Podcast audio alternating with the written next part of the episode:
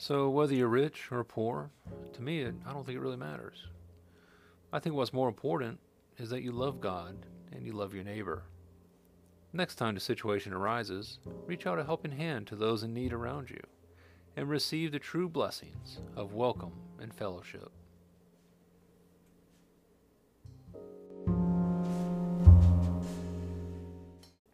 Okay, so it's easy to focus on wealth in this lesson. It has that notion of money being the root of all evil, or you could even try to use it to justify some sort of social agenda of wealth equality. You could even go so far as to prop up communism if you wanted to. Uh, but this would be forcing the word, or scripture if you will, to suit your agenda, which leads to all sorts of problems.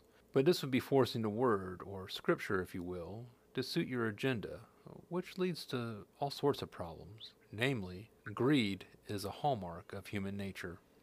How many relationships are destroyed over money and wealth? Too many to count. Nah, to use this to say money is bad, it gets you into trouble also with cursing a possible blessing from God. To use this as a soapbox for social reform or politics, again, takes you down the path of selfishness, because in the end, what do most people want more of? Wealth. In this week's story, you have two extremes a rich man in obvious luxury, and on the other end, a poor man in the blatant throes of complete misery. Both are children of Abraham, both are aware of the law and the prophets. And it's here where the rich man actually gets into trouble.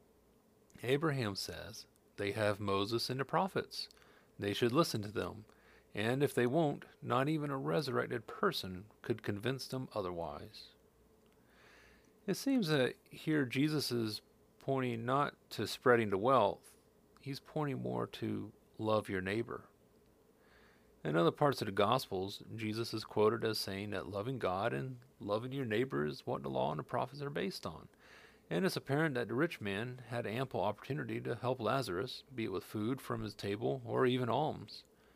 But he didn't.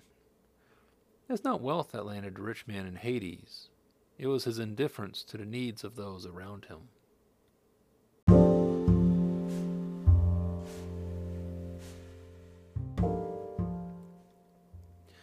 So, whether you're rich or poor, to me, it, I don't think it really matters. I think what's more important is that you love God and you love your neighbor. Next time the situation arises, reach out a helping hand to those in need around you and receive the true blessings of welcome and fellowship.